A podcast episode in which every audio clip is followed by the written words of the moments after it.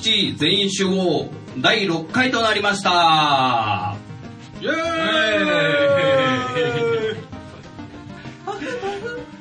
この番組は東京都近郊で活動しているバンド秘密基地のポッドキャストとなります。アラサー・アラフォーの男子5人が、えー雑談形式でゲームやその他諸々の話題を語らう内容となってます。よろしくお願いします。よろしくお願いしま時は2014年9月30日前回から3週間ぶりの収録となりますす。はい、結構経ちました。みんな元気してた？はい。多少。多少。そんな別に合わてたじゃんって合わなかったわけじゃないですからね。だよねそういうなんかニュースとかありましたかね最近世間のあのー、お、おたけさん。あ花粉かはいはいはいね大変なあれがまだね自然の怖さというか次から次へとなんかねいろんなことが起きてしまいますけども、えー今日もちょっとポッドキャストの収録進めていきたいと思います。ではパーソナリティを紹介いたします。えー秘密基地は5人いまして、えー僕が秘密基地のリーダーの陣太です、えー今日のテーマというかあれはなんですけど日課にしてることは、えー毎朝欠かさずにスロージョギングというのをねやってます。つっても月にまあ23日ぐらいで、まあ、適度に休みながらやってるんですけども1日1 0キロです。すげえ。すごいよ。そして1時間かけて。つまり時速1 0キロなんですけどね。もはやスロスローじゃないんじゃないかという。ねスローだとどんなもんなの？なんかね時速4キロから8キロぐらいって言われてる早い。時速？何キロって早いの多分10キロですよ、時速。ああ、あー、じ、じんちゃんが早いってことか。すげえ速いです。最初の頃は時速多分6キロぐらいだったと思うんだけどそれは歩いてる人にもね抜かれちゃうぐらいのレベル。ちょっと通勤の早足のサラリーマンとかがねうん。抜いてくる感じ。え、それ朝何時に起きてやってるんですか？あの6時台ですね6時台に起きてで67時になる前ぐらいに走ってはそしたらその8時前には終わるんでい。はい。それからあの朝ごはんとか食べたりとか先に食べる時もあるんですけどねああ、8、え、8時ぐらいに朝ごはん食べて。え、間に合うんですか？8時半に家出て間に合うんで一応いいな。へえ。もっと早いの？だって俺7時に出ますよ。え早いね7時って埼玉ですよ。部活だね部活部活朝練だねで朝練も起きてる時間同じです。6時に起きてる。どっちかっていうと俺の方が朝練だなそうですね。そうだね。体してる。ちなみにあのなんだろうダイエットのために始めたんですけどもう一応なんだろうこれ以上減んないぐらいというかうんなんつうんだろうすごい。7キロぐらい落ちてそれから減んなくなっちゃってだから今健康維持みたいな感じでやってる感じなんですけどねでもやっぱ体を動かすとはいいことだからね。もうどうですか豊地君。全く、全く、ねえ、動かしてないし、なんかこうやる気が起きるというか。ちょっとねそう。このスロージョギングについて今度僕すごく語りたいんで。時間今度ください。そういうわけで陣太でした。はいえー、お次。はいはい、えー、キーボードのミッチーです。日課ですか？日、あー、日課ど、どういう意味だろうあの、仕事が終わった後、いつも顔を洗ってます。へなんか、帰る前とかに顔を洗って帰るっていう。おそこでスイッチオフみたいなあ、そうそう。なんか仕事終わったぜっていう。えどんなに遅くても、顔を洗う、絶対顔を洗って帰る。ー、それ洗顔フォームとか使ってるんですか？あ、そう、会社の洗面所に、そう。すっきりするからねあ、れ使うとなんか、そうですね。もう、ずっとやってますね。社会人になってから。えじゃあ途中じゃああ洗わないってことですか？お昼休みとかお昼休みとかはまあ洗わないですけど、あそう仕事終わった後にバシャバシャバシャっとやる。今もだから洗ってきたんですけど。道理でテカテカというかツヤツヤというか血色がいいと思ったらそういうことだったんですねなるほはい。ありがとうございます。じゃあお次どうぞ。はい、えー、ベースのトヨッチョです。えー、日課といえば、まあ、ゲームぐらいしかないですよね。まあ大体、素晴らしい。ほぼ毎日ゲームはする時間あるというか、あの、ゲーム系ポッドキャストのパーソナリティの鏡ですね。そうだね、まあ、話し始めたら、もう何時間でも話しちゃうんでね。まあ、ちょいちょいこう、なんていうんですかね、ウィキペディアみたいに使っていただいて、うん ね、情報補足みたいな感じで。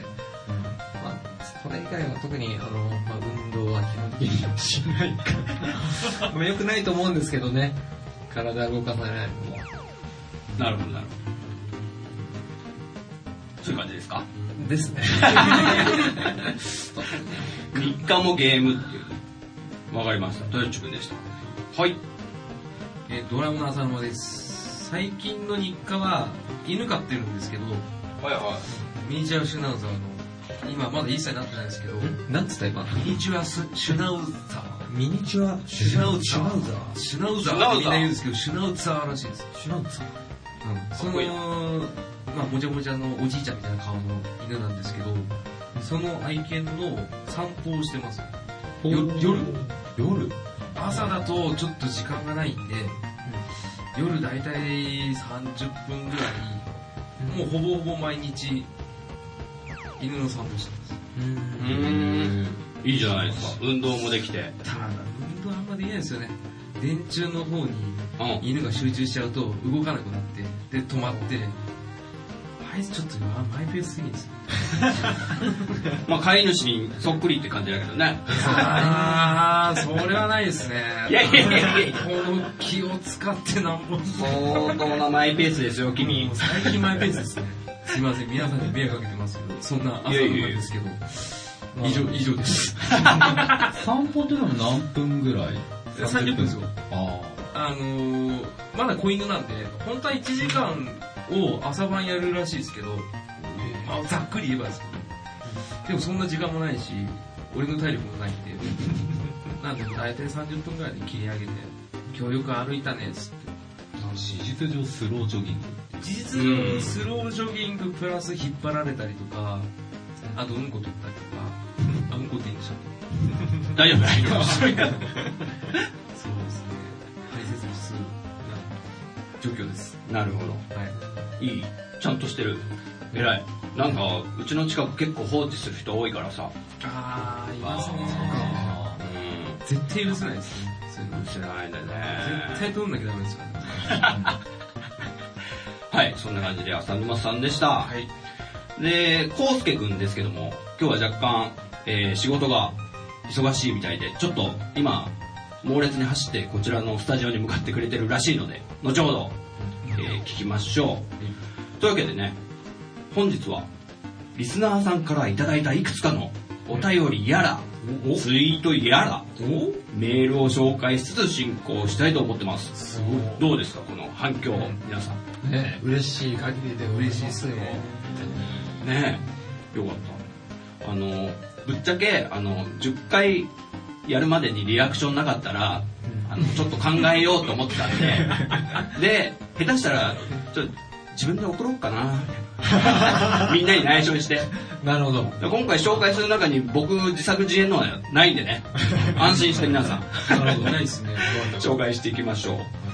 そう、そうなんですけど、そう、ところで、皆さん、気づきました？何が？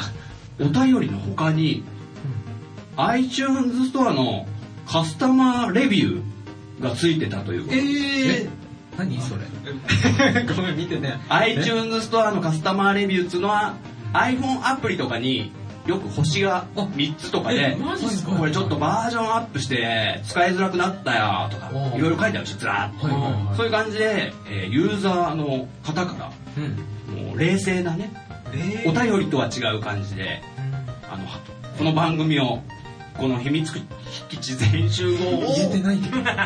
レビューしてくれた。のが一つありました。あ、マジですか？はい。じゃあそれをちょっとね、先に紹介しちゃいますね。はい。お願いします。えー、まず、お名前がちょっと、文字化けみたいになっててちょっとよくわかんなかったんですけども、あの、えータイトルがですね、非常に良い。おおすげえ。そして本文です。かなりゲームに詳しい人、あまり知らない人のバランスが良く、どっちの視点でも聞くことができます。もっとランキング上位狙えると思うんだけどなですって。おー、これ嬉しいイェイありがとうございます。うわーびっくりした。はい。かなりゲームに詳しい人と、最近のちょっとわからない人のバランスがいいということで、このままでいいんじゃないかと。だから下手に詳しくなっちゃダメってことですよ。ああ、なるほど。こうちゃんとビッチーさんも。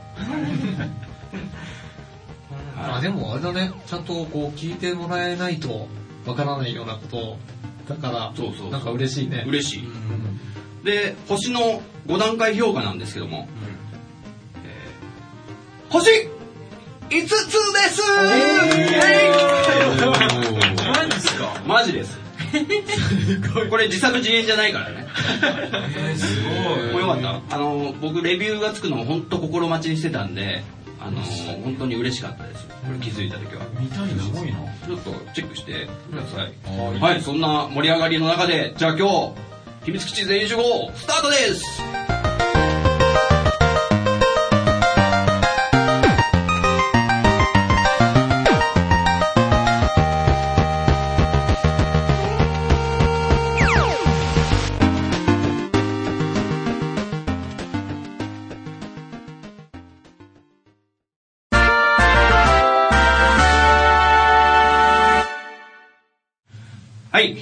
全員集合。第6回の今日は、えーリスナーさんからのお便りを紹介するということでやっていきたいと思います。えーほんとね、ちょこちょこリアクションをいただきまして、えーありがとうございます。ありがとうございますというわけで、順番にみんあのメンバーが、えーお便りを読んでいきますので、それに対してね、僕たちもちょっといろいろ答えていきたいと思います。というわけで、えー浅沼さん、まず、はいい、いですか？はい。はいえーと、ペンネームって言えばいいんですか？とりあえずペンネーまあムでいい、かなペンネームにしましょう。えーと、天と書いて天と読むさんからいただいた、ありがとうございます。ありがとうございます。ね、初め天をどうやって読めばいいか分からなかったんですけど、テントよ。まあこれでいいんでしょうか。えっ、と、いつもポッドキャストで聞いてます？皆さんの話は世代が違うので、わからない話が多いですが、わかるゲームの話などが来ると、ああ、それね、という気分になったりして、聞いててすごく楽しいです。仕事やバンド活動など大変だと思いますが、頑張ってください。いつも iPad の前で応援してます。おお素晴らしいありがとうございあます。りがとうございます。多分 iPad の前で聞いてるでしょうね。でも iPad 使ってるんでしょうね。うん。点と書いて点と読む3です。はい。あのーこの方ね、多分ゲームのあの実況やってるっぽい。へー。はい、多分。そうなんだ？はい。すごいですね。あのね、秘密基地のツイッターの方にフォローをいただいてたので、返しておきました。多分この方だと思うんですけどね。すごいですね。どうですか、豊地君？はい。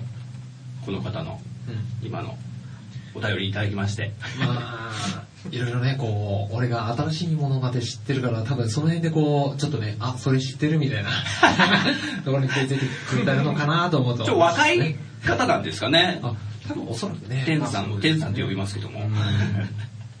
なるほど。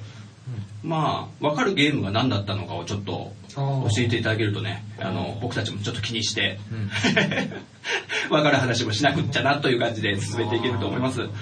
はい。じゃあ、天と書いて天と読むさん、ありがとうございました。はい。お次は、じゃあ、えーっと、あ、僕言っていいですか？はい。はい。えーっとですね、じんちゃんから。はい、じんちゃんから。あの、ツイッターの方に、僕の、僕直に多分いただいたと思うんですけども、はい。はい。えー、マフィア P さん。マフィア、マフィア、マフィア？マフィア、マフィア？マフィアだし、はい。えー、秘密基地全員集合を拝聴させていただきました。僕にドストライクなラジオ番組でした。これからも面白いラジオをお願いします。ということで、ありがとうございます。ありがとうございます。9月15日にいただきました。うん。あの、はい、何ですか？ごめんなさい。日付読むの忘れてた。いや、大丈夫でですすか？すいません。ちなみに、そう、先ほどの天さんはね、昨日くれたやつだと思うんですけど、うんはい。なるほえーっとですね、マフィア P さんは、あの、僕のツイッターの、あの、フォロワーさんですね。お互いにフォローしちゃって。僕最近あの、ジョジョが好きな人たちをもうガンガンガンガン、あの、繋がってるんですけど、このマフィア P さんも、おそらくジョジョが好きということで繋がっていただいて、で、僕の、あの、ポッドキャストやってますっていうので、多分聞いてくれた方だと思います。うんドストライクな、嬉しい。ラジオ番組らしいです。なるほど。ジョジョ好きにもたまらない。そうそうそうそうそう。ジョジョ好きな方にはなあの、ゲーム好きな方もね、多いんですよ。なんでか知んないです。はい、これからも面白いラジオをお願いしますということで、ありがとうございます。頑張りたいと思います。はい。じゃあ、えー、どうしましょうかね。あ、もう一つじゃあ、ツイッターの連続でいいですかね。はいはいはい。もう一つ僕直にツイッターいただきました。はい。えー、和島さんという方ですね。漢字で、あの、和、あの、平和の和に島っつうのは、あの、アイランドの島。ああ、はい和島さんという方からです。えーはじめまして、フォローありがとうございました。これ繋がったんでね、僕とフォロワーで。はい。えーポッドキャスト、早速登録して聞かせてもらいました。お任天堂ハードは最近遊んでなかったですが、Wii U が気になってきました。これからも楽しみにしてます。おー、ありがとうございます。あの、Wii U が気になってきましたっていうのは多分、前回と前々回のうん。任天堂の明日はどっちだというね、うんテーマで話しましたけど、それのあの Wii U のことを散々なんかプレゼントがしたやつをに反応してくれたんだと思うんですけど、あの、僕はね、ドキドキしてるんですよ。あの Wii U が気になってきましたっていうのが、あの、廉価版とか出るかと勘違いしちゃってないかな。ああ、絶対ダメですよ。それは和島さん大丈夫ですか？勘違いしてないでしょうか、えーね、前回のやつよく聞くと結構嘘が多いので騙されないようにしてください、それを分かった上で WiiU をね、あの気になってくれたっていうのだったらちょっと嬉しいですね、なんかやった回がね、うん。あるよね俺もうあれ全部嘘だって分かって全く買う気しなくなっちゃう。絶対買わない。出ねえんだ、そんなもん。自分がちゃんと話聞いてないからじゃないそれ言っちゃダメです。そうそうそうなるほどカットですよ、カットカット。すげえ本当、要素多いです。任天堂盛り上げてこうよ、みんなでね。買う気なくなったって思いましあかんあかん。まあどっちかってことでねまあね。うんというわけで、えー、和島さんありがとうございましたイエーイというわけでじゃあえー、ミッチーさんはい。お願いできますかねはい。えーと、ペンネーム、カリさんから。えー、秘密基地さんはじめまして。毎回楽しく聞いてます。任天堂の復活を心待ちにしてる一人です。任天堂だターゲットをゲーマーにするのか、キッズにするのか、明確に出た時に何か変わるのかなと思ってます。後編期待してます。はいはいはい。で、次のカリさんのお便りがですね、はいはいはい後編を聞いてくださった後にくれたやつなので、うんはい、それを念頭に置きながら聞いてみましょう。はいえー配信聞きました。営業トークすごかったですね。今、任天堂のゲームで遊びたいと思わせるソフトがいかに不足しているかということが示されてましたね。でも最後にお話しされてたように余計な機能に脇目を振らず楽しくゲームができる提案をし続ければ任天堂は大丈夫ですね。うんということです。なるほど。うん、確かにそうだ。おっしゃる通りです。俺が言ったわけじゃないですよ。カリさんが言ってくれたんですけど。これ最後、浅沼さんがまとめたやつですよね。うんとっさに出た人。余計な。結局任天堂はそのまんまでいいんだっつって。もう、任天堂はそのままでいい。もう、マリオ何のための話し合いだったんだって話ですけど。いや、お恥ずかしい。いやいやいや。まあでも、結構その通りだったのかなと思って、ね同意してくれる方がいらっしゃるので。すっごい嬉しいですね。ちょっとカリさんはちょっと追いかけてみようと思います。そう。このカリさんもですね、秘密基地の、あのーフォロワーについてくださってるので、えーメンバーの皆さんもね、チェックしてください。はい。では、トヨッチョくん。はい。では、紹介します。えー、ラジオネームってここで変えていくのね。ペンネーム、えさあ、秘密基地といえばこの方、トーマン大佐から。大佐ああります。大佐大佐の敬礼大佐ありがとうございます大遠いでしてる。ね。はい。えー、おはようございます。こんにちは、こんばんは。えー、今度はメールで送らせていただきます。僕は今年の夏休みに Wii U を買いました。あら。おおえその理由は1、えー Wii U ゲームパッドのみでのプレイ。2、ゲえー失礼。2、Wii U ゲームパッドのみでの Wii ソフトのプレイ。えー、かっこ Wii リモコン必須。えー3、キラータイトル大乱闘スマッシュブラザーズの発売ば発売が決定。えーこの3つです。えーただ、やはりソフト不足が深刻で、あまり欲しいソフトがないのも現実ですあ。ららららら 今後に期待しようが、えー今後に期待しようが、えーもう何年も続いているので、そろそろ任天堂も打開策を出してほしいものです。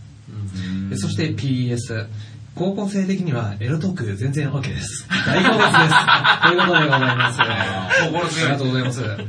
ありがとうございますトロン大佐さんありがとうございます2通目のお便りでねいえまず、そう、トロン大佐さんがこのメールくれて何が嬉しいかっていうと、ちゃんとあの、メールフォームからね、くれたっていうのが僕はすごい嬉しかったんですよ。あーそうあの、もしかしてこれ遅れてんじゃねえかとかね、不安になってたところだったんで、ありがとうございます。なるほど。正式なねう、お便りフォーム、はいはいツイッターとかでは一応なくてです。はい。そういうわけで、トロン大佐さんは、はい Wii U を、うん。この、今年の夏休みに Wii U を買ったと。はいはいはい。ねってことは僕らの話はかなりドンピシャだったんじゃないですかね。うん。しかもあの、じんちゃんが言ってた、え？ゲームパッドのみでのプレイっていうね。ね、うん。そうそう。多分、高校生なんで、どうなんですかね。あの、自分のテレビがないかもしれないしま。あ、可能性はあるよねまあ、なきにしもあらずだね。え、ちなみにみんなは、高校の時どうだった？高校の時にはもう部屋にはテレビあったかな。あったうんまあ、あのー、何？家族家族で使ってたテレビみたいなのを、こう、お下がりというか。お下がり。はいはいよくあるはい。そういう感じで。えブラウン管の大きいやつ。浅野さんは？俺は、七公園の兄貴が、俺が中2の時に出てって、で、あ。あ兄貴の、まあ独立したんですけど、ん。兄貴の部屋を俺の部屋にしたんで、もう全部ついてきましたね。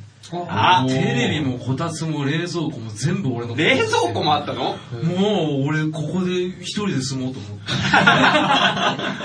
まあ同情ができる。籠城できるなと思ったけど、トイレ行けねえしな、ああ、夕飯食うしなと思って結局諦めたんですけど、で、結局、テレビすぐ潰れたんですけど、うちの親父がよくわかんないけど機嫌良くて、小島で買って、うん。へえ買ってくれて、恵まれてる21日な。すごい恵まれてましたね。へ電化製品半端なく恵まれてました。え、大体でも、冷蔵庫があるってすごくない？すごかったですね、俺もうないよね、普通。うんさすがにね。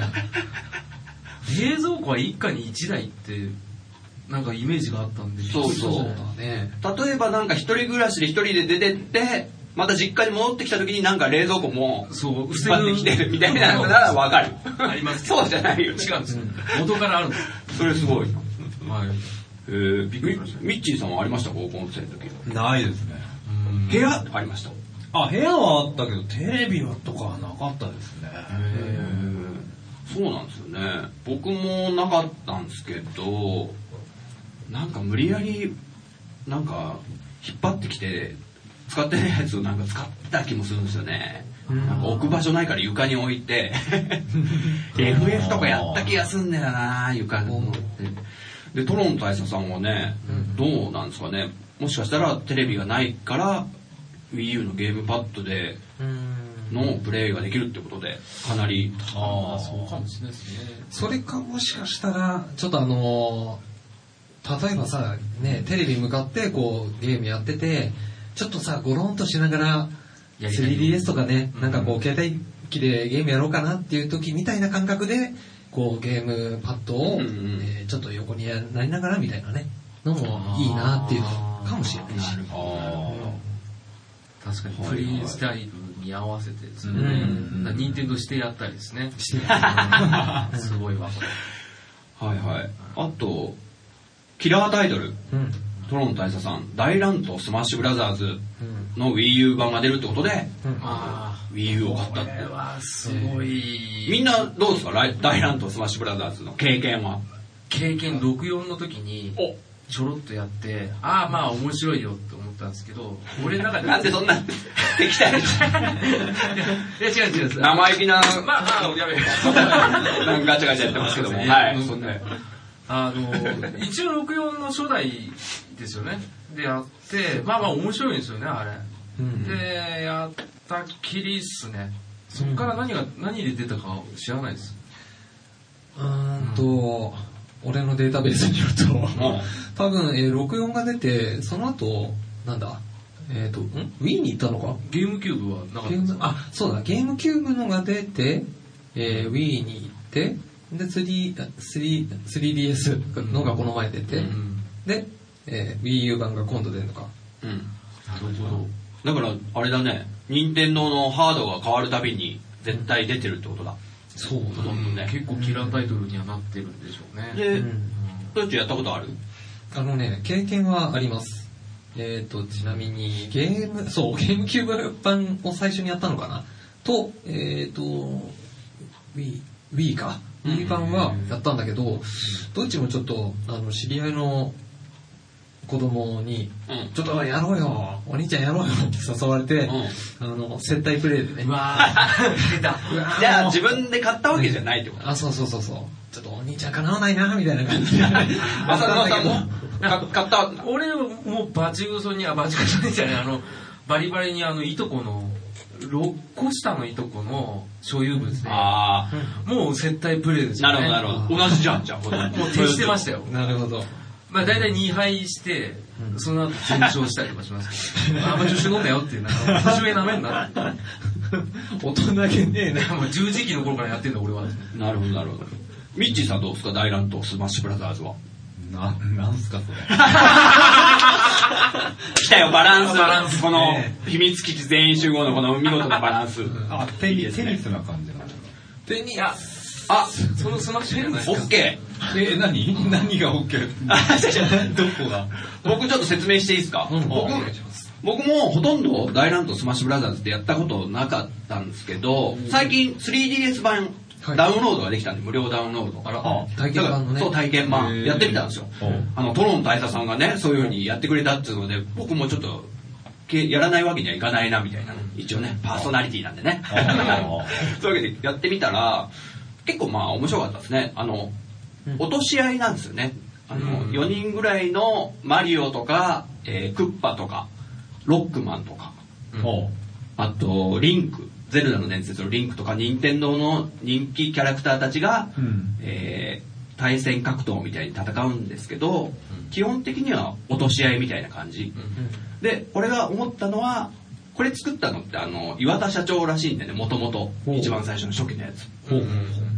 春研究所っていう会社会社でね、任天堂の下請けの。そあう。で、あの人の考えをね、ちょっと読み取ったんですよ、僕。昔、ファミコン時代、対決しなかった兄弟で、なんかこう、殺し合いしなかった？ああ、ま、あの、マリオブラザーズ。はいはいはい。とか、とか、バルーンファイトとか、とか、あ。アイスクライマーとか、あれって本当はクリアしていくのに、なんかなんか落とし合いみたいなこと始まったりするじゃないですか。そう。それが、実は面白くって、うんあ、じゃあそれを発展させて、ちょっとゲームやったら面白いんじゃないのっていうのが俺、この大乱闘スマッシュブラザーズじゃないのかなと思ったんですよ。確かにほんとほんと。結構思って。潰し合い。で、で、人気キャラクターがいっぱい出てるんですけど、例えばメタルギアのね、い。うん。ソリッドスネークとか、うん。まあロックマンも任天堂じゃないじゃないですか。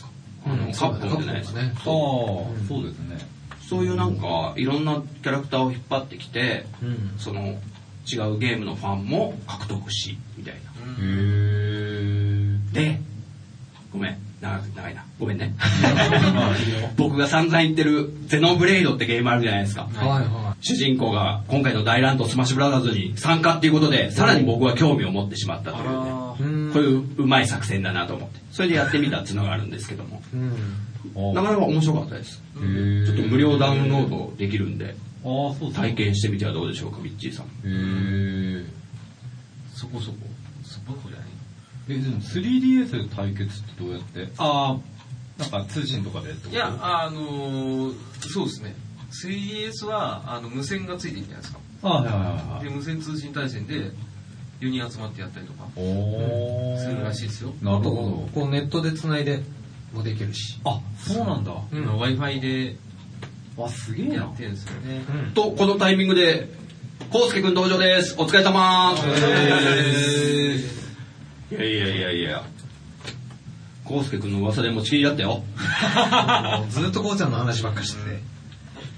ゲームを全く知らないということでね。というわけで、こうちゃんが準備してるんですけども、えー、トロン大佐さん、えー、ありがとうございます。ありがとうございますまた、あの、ぜひとも、メールを送ってください。えーと、これは、次のお便りはですね、僕に直接、知り合いがメールをくれたんですけども、ポッドキャストを聞いて。なので、非常にタメ口なんで皆さん気にしないで。僕に言ってるやつ。はいはいはい。敬語じゃない。えー、あ、名前ですね。ペンネーム、荒井中、ドリフやめるってよ。すごいとこから持ってきた。はい。えー、ポッドキャストで俺も年末 Wii U 買おうかと思ったよ。しばらくゲーム関係はハテナ。もう最近は全然やってないということでわからないっていう意味でしょうね。はい。俺はセガ派でした。生まれつきのひねくれ者。ひどい。以上です。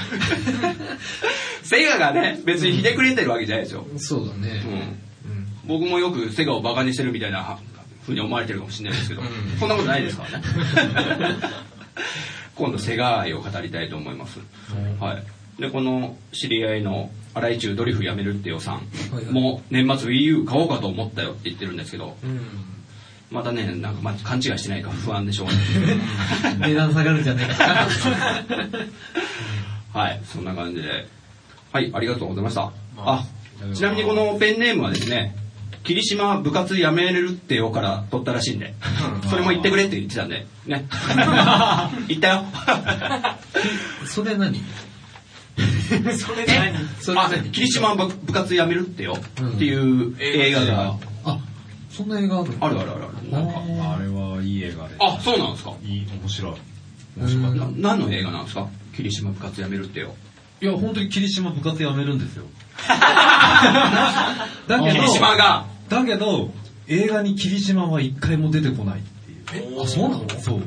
へで、その誰？霧島が、霧島が部活を辞めるっていうその噂で、うん学校中がちょっと、わーっとなるんだけど、うん当の霧島は全く現れない。え。へー。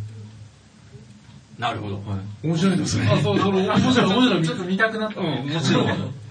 その、なんか自分の高校時代とかすごく思い出す。あー、なんかそんなことでちょっと、あいいななんかそういうモヤモヤしたなみたいな。あ面白かったですね。見たことない。はい。じゃあ、まさかのあの、荒井中ドリフやめるってよさん、まさかの展開になりましたけども、霧島部活やめるってよみんな見たいと思います。ありがとうございます。はい。というわけで、こうちゃん来たんで、こうちゃんちょっと自己紹介というか、改めて。本助です。ちょっと遅れましたけど、はい。前回も休み？だったのかな？だったっけ？今あ、前回のあポッドキャスト、そうだそうだ。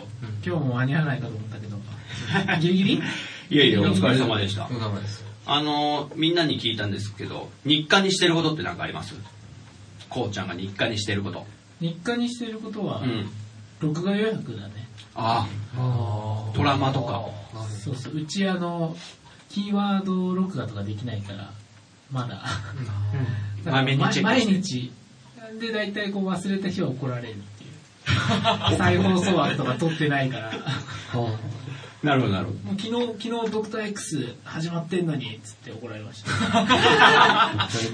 大変だね、それ。なるほど、なるほど。それが日課かなそれが日課であると。ね。え、それさ、あの、このドラマ予約したら、こう毎週撮るとかさ、あそういうそういう予約もしてる。あ、してるけどなんか再放送とかってあの、うん昼間やるのは急に始まるでしょ。あで、そうそう忘れちゃったね、昨日。あ1話。そういうことか。1話忘れちゃって今日2話から撮って。それは見逃しちゃうよね。前から知ってたのに、あ。ああ。忘れたから、余計ね、ああ、うんなるほふつふつ来ちゃったみたい。ちなみに Wii U に、その、逃したやつが。つかないでしょ？つきません。聞いたよ。つうわけで、ゴースケくんでした。はい、どうもありがとうございます。はい、つうわけでですね、次のお便りが最後のお便りとなります。じゃあ、ミッチーさん、えー、カリさんのですね、3つ目です。はい、えー、ペンネームカリさんで、えーポッドキャスト面白いですね。同世代なのでいろいろ共感させてもらってます。ゲームは小中学生の頃まで熱中していたのですが、思春期で彼女ができた頃くらいから疎遠になってました。あれ？プチ自慢ですか？リア充ですね。で、えー、と自宅にあるハードもプレステ2が最新という状態なのですが、えー3歳になるマナ娘が最近ゲーム画面に興味を示してきたので昔使っていたファミコンで簡単なゲームを一緒にやり始めたところです。いい話だこの番組とマナ娘をきっかけにまたゲームに熱中できそうな気がしてますやった。やった。なんかすごいんじゃない？これ。この番組もきっかけにしてくれてる。すげえ。すごいですね。じ人生動かしちゃった人。動かしちゃっ俺も子供欲しいな。う ん一番遠いけど。で続きがあって、はいえー番組で最初に買ったファミコンカセットの思い出や内容に衝撃を受けたファミコンカセットのエピソードなんか聞けたら嬉しいです。あらで、カリさんはですね、僕はポートビア連続殺人事件というソフトで、これ言っちゃっていいんだよ。あ大丈夫です。オチ書いてあるけど、えーポートビアで、犯人が相棒のやつだったことに驚愕したことを今でも覚えています。あったあった。それ有名だからね。いろいろなゲームエピソードを楽しみにこれからも聞かせていただきます。以上です。はい。ありがとう。ありがとうございます。ハリさんでした。えー、いろいろ嬉しいことを書いていただきましたね。ちょっと順番に追っていきましょうか。まず、えー、あの、思春期で彼女ができたことで、ゲームをやんなくなったという、あの、みんなはどうでした？え、中学生の頃？って言ったかな？高校の時に多分できたらしいですね。ああ、そうだ。あ俺もね、初めての、あ、トトヨタですけど、あ俺も初めて彼女ができたのは高校生の時だね。うん。高校1年の終わり頃。うん。まあ、ゲームはやめなかった。ねえ。別にやめないと思うんですけど、ま、なんか言いづらい空気はなんかわかる気がするんですよ。ゲームをすげえやってるっていうのを。あ隠すタイプと彼女にガンガン言うタイプと二つ分かれると思うんですけど、うん。僕はどっちかというとか隠すタイプでしたね。漫画が、漫画とかアニメとかすっげえ好きなのに、なんかオタクって思われそうなのが嫌で、当時あの、宮崎のなんとか事件あったじゃないですか。ああれでなんかオタクってのがすげえ悪いイメージみたいになっちゃって、だからなんか言いづらくなっちゃってさ。本当は、本当はドラゴンボールとかすげえ家で見てんのに、んうん？まあ、あれ子供の見るもんだろ？言ってるようなタイプ？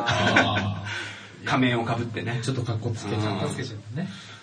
で、あ、そう、言いましたね。あの、僕も、FF4 は飛ばして5からやったような話を多分前のポッドキャストで言ったと思うんですけど、その頃ちょうどそういうゲームはもうやめようぐらい思ってたよ。尖ってた オタクだから。ね、みたいな感じなんですけど。はい。で、えー、カリさんの話。3歳になる娘さんがゲームに興味を示して、ファミコンで簡単なゲームをやってるそうですよ。すごいね。すごい。3歳から始めるなんて英才教育。ファミコン、ファミコンをまだ持っていたっていう。そうそうそうそうそうね。それ嬉しいよね。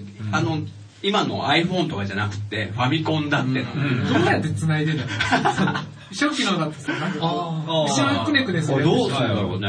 ニューファミコンニューファミコンかなのかなん。どうそれなんも聞きですかたいですね。簡単なゲームっつうのもすごい気になるし。うん。子供ができる。簡単なゲーム。簡単なゲームだったらあれじゃないですか。なんだろう、初期のやつ。ナッツミルクとかじゃないですか。ナッツミルクってどういうのだっけ剣前なんかデビルワールドと似てる？違う？あー、なんか、マリオの、もうちょっとなんか、ほんわかした感じです。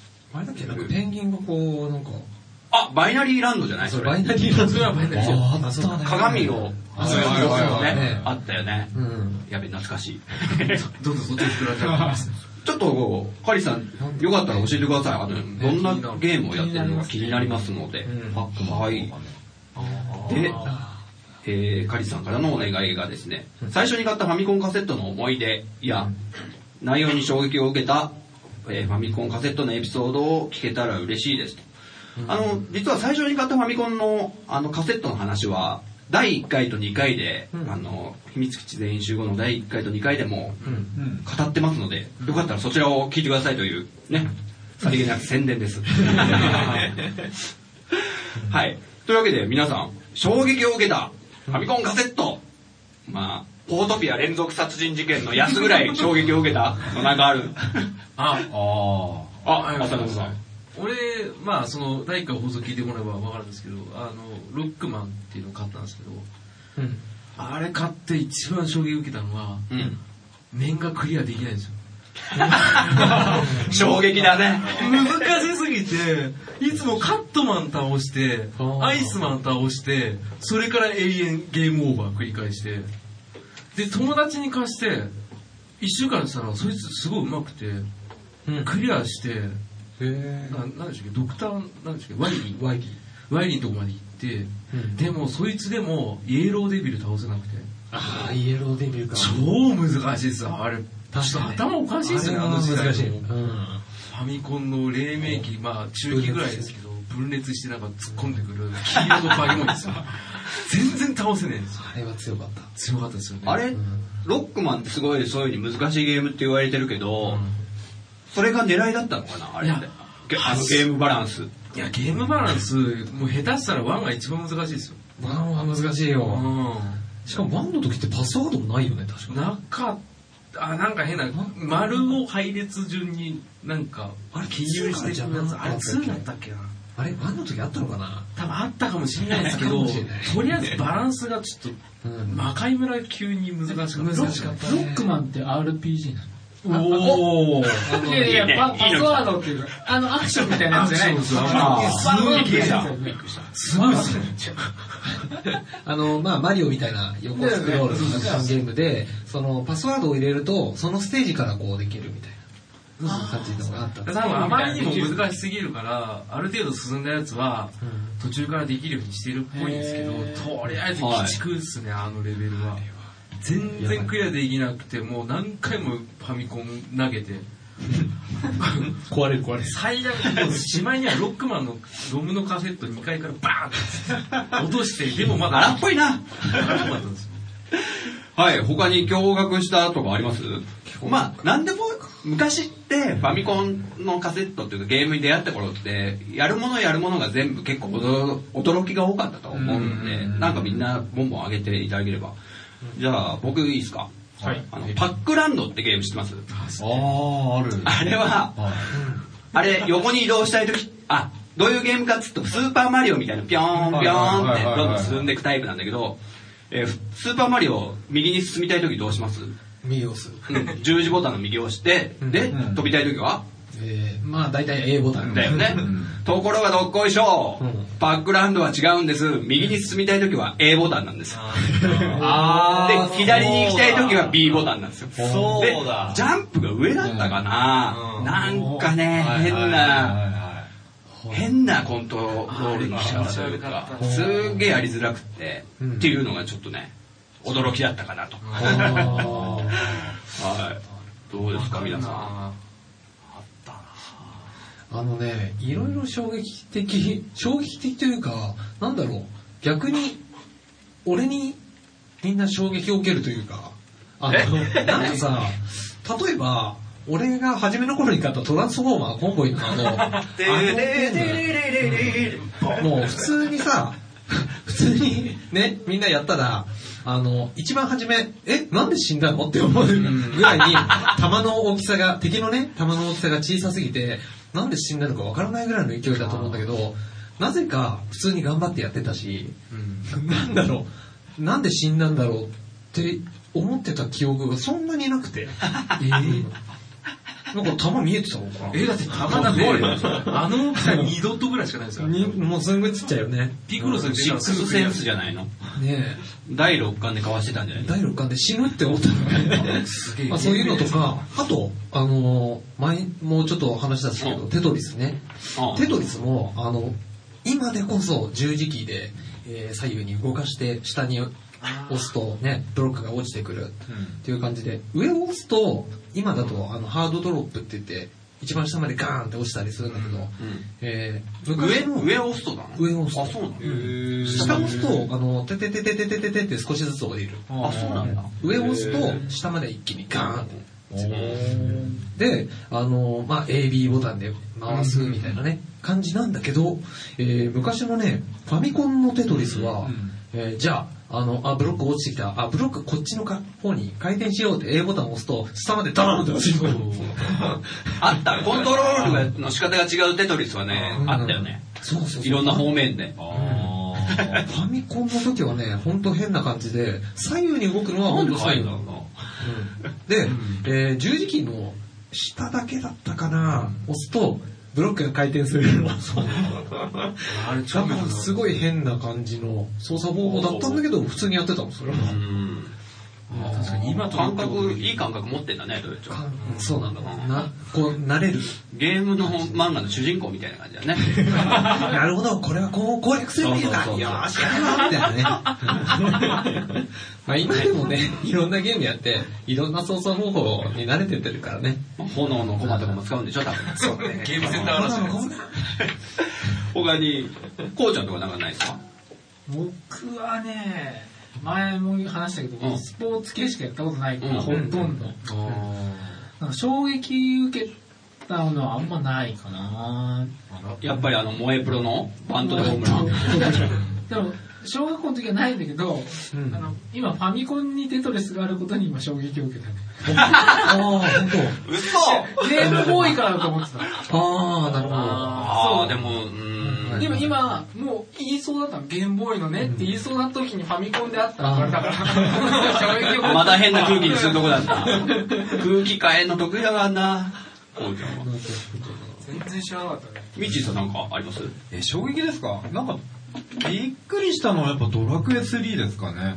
あー社会現象になった。そう、やっぱなんか、まあ、運よく1、2、3と順番ずつやったから、うんやってたから、うん。ああ、え、あこうなっちゃうんだっていうのがあ分かっちゃった時に。ん？それは何 ?3 のお話自体の中でこういう展開になっていくんだあ、う。そうそうそうそうそう。あれな、あそういうの、落ちとか喋っちゃっていいんですかね？あー、確かあー、いいですよ。まあ、ドラクエ、あ、ちょ、うん、ドラクエ3はいいんじゃないですか。いいんだよねに。有名だから。あ、そう。まあ結局、世界観的に、実は3が、あ、ちょっと待ってください、じゃあ。ちょっとやってみましょう。そう、そう。ストーリーのねあれが、それはもうみんなびっくりしたとこですよ。絶対。あれはね、もしかしたら俺知らないかもしれない。いやいやいや、そんなことないでしょ。俺ね、ドラクエ、俺1も2も3も、なんかいまいち、あんまりあマジで？ない。あれ？オッケーオッケー。あの、そう。ドラクエ、次ね、ドラクエやろうかなと思ってるんで、うんその時にちょっと、みんな話しましょなるほどう。。ネタバレありで。なるほど。はい。そうなんですよ。確かにドラクエ3は衝撃的でしたね。う。うんんうんあと、なんかあります？僕はね、ドラクエで言うと、ドラクエ2で初めてイオナズンって呪文を覚えた時に、あまりに強力な呪文すぎて、びっくりしましたね。今まですげえピ劣勢だったのが、イオナズンを覚えた途端に、もうガンガン押せ押せムードです。そう。あれは気持ちよかったな、イオナズン。今でも好きだからね、イオナズン。俺、イオナズン好きだなっていう人はあんまり聞かないよね。あと驚愕したの、バンゲリングベイの 痛恨のマイクで、あハドソーンっつってさ。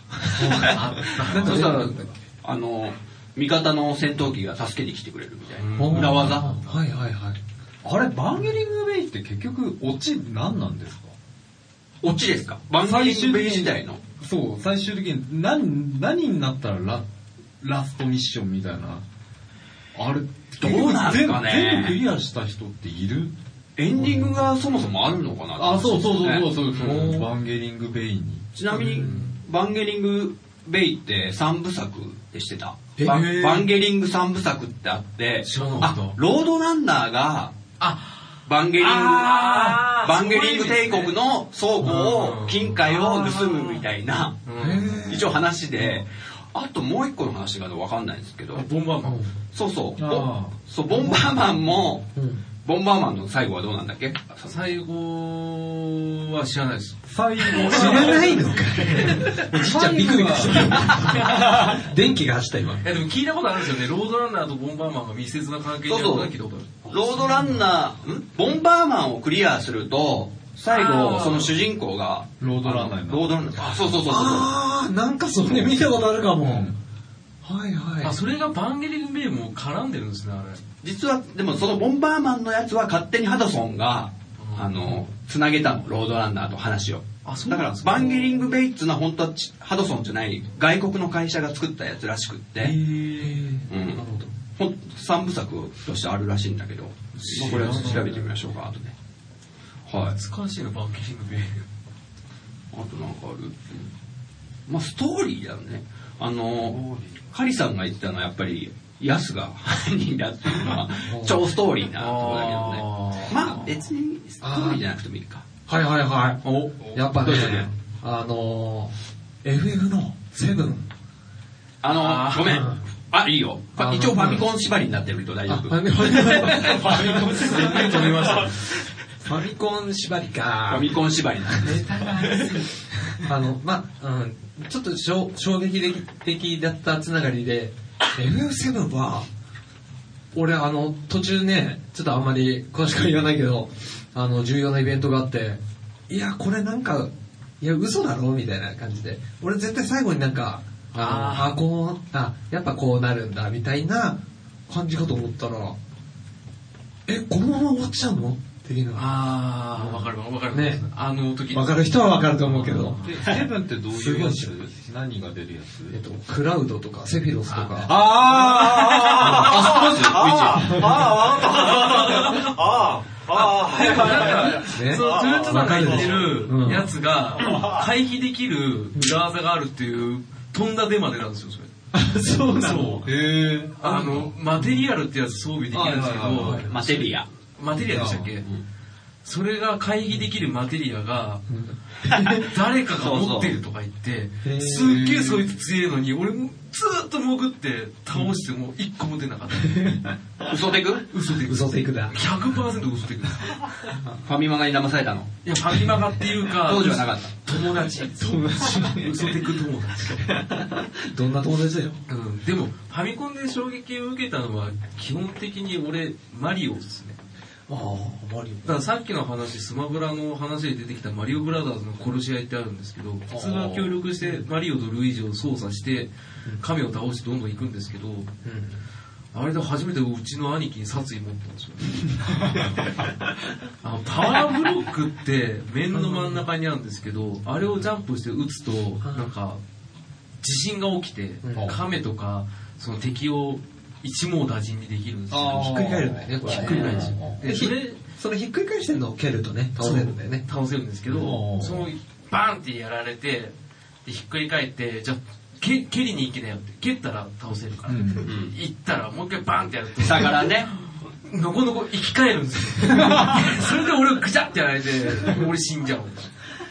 え、何今の？って言って、いや、なんかバグじゃね？えとか言って。あいつ嘘つきやがった。衝撃的なの、なんか単純すぎて衝撃はありますね。高高橋名人対橋本名人の戦いだったってことですね。本当そうですよ。当たり負けは。なるほどね。うんなるほど、なるほど。嫌いだわ。そんな感じで、えー、今日、学のうん。みんなの思い出話も尽きることないんですけども、尽きそうだったかな？好きそうでした。そういうわけですけどね、ちょっと時間がそろそろ、えー来ましたので、ここら辺にしておきたいと思います。